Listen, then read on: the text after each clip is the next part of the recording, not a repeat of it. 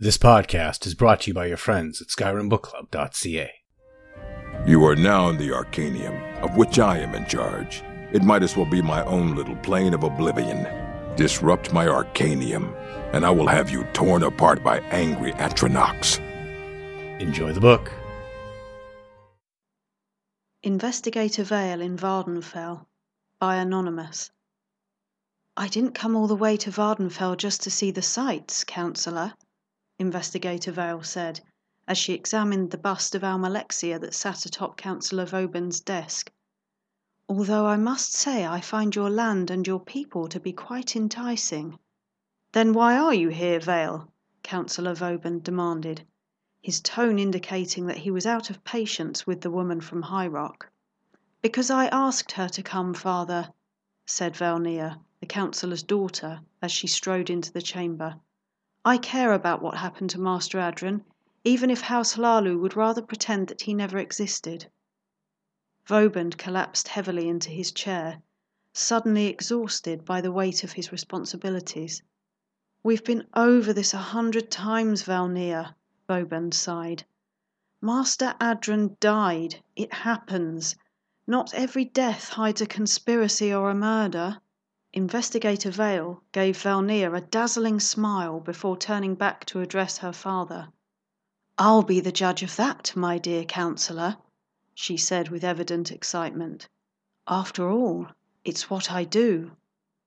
Vale and Valnir walked side by side beneath the massive mushrooms that towered behind Master Adren's alchemy shop.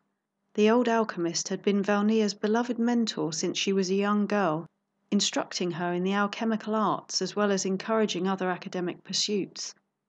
There was a garden toward the back of the area, displaying a harvest of plants and flowers favored by alchemists. An easel was set up nearby, holding a canvas that showed the alchemist sitting beside his beloved garden. The painting was not quite finished. Adren always told me I could be anything I wanted to be, Valnir mused. I didn't have to become a merchant or a trader if my father's life didn't appeal to me. He encouraged me to dream. Sounds like he was a wonderful person, Vale said cheerfully, as she marvelled at the Nix hound that wandered over to investigate the strange visitor. And what is your dream, dear Valnir, if you don't mind me asking? Valnir blushed, hesitated, and stepped over to the unfinished painting. She said, I want to be a painter. I love to draw, and Adren helped me to develop my talent. Landscapes, portraits, still lifes. I've created quite a body of work, and he said that each new painting was better than the last. I was in the middle of this one when. I miss that old alchemist. A lot. Vale bent down to examine the ground beneath one of the tree like mushrooms. And is this where you found the alchemist? she asked. Valnir shivered and clutched her arms tightly. Yes, I came by to visit. When I couldn't find Adren inside his shop, I assumed he'd come out here to read or tend to his garden. Instead, I found him lying there, face up and eyes open. I'll never forget the sight of him. The investigator stood up and scanned the rest of the backyard. You said nothing was missing. Hmm. According to your painting, one of the flowers has disappeared. Valnir looked at the unfinished painting and saw the vibrant and exotic bloom rising from the patch beside the image of her mentor. Then she examined the garden and let out a squeak of surprise. You're right! I can't believe I didn't notice that before. It's gone. And if your depiction is accurate, the missing plant is a rare crimson dragon thorn, Vale said. A much sought after plant when it comes to alchemy. And this discoloration on the stem of the mushroom, that indicates that the surface of the fungus interacted with a garlic snail and produced a plume of noxious gas, quite toxic as I understand it. Garlic snail in Adren's garden. He was too good a gardener to allow such a pest to take root among his mushrooms, Valnir said. Then murder it is, my dear, Vale said. Tell me, did Adren have any rivals among the local alchemists? Investigator Vale entered Durrani's flower shop and walked confidently toward the older dark elf who was busy working on a floral arrangement that included flora and fungi. Following behind Vale were Valnir and a House Hlaalu soldier.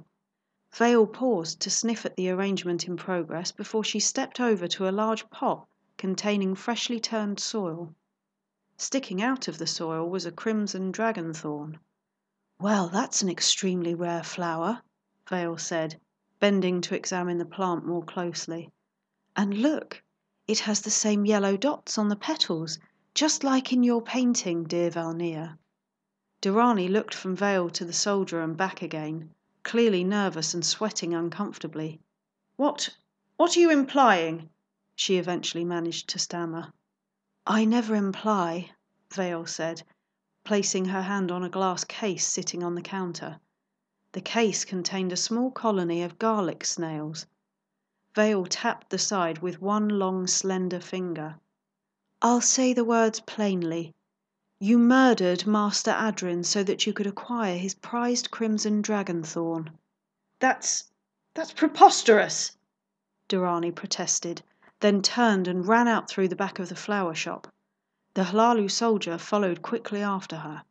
She's going to get away, said Valnir, disappointment evident in her sad voice. Nonsense, my dear, Vale said. Your soldier seems more than capable of apprehending an old woman. Now, what do you say? I'd love it if you'd paint my portrait. Tell me, how do you feel about nudes?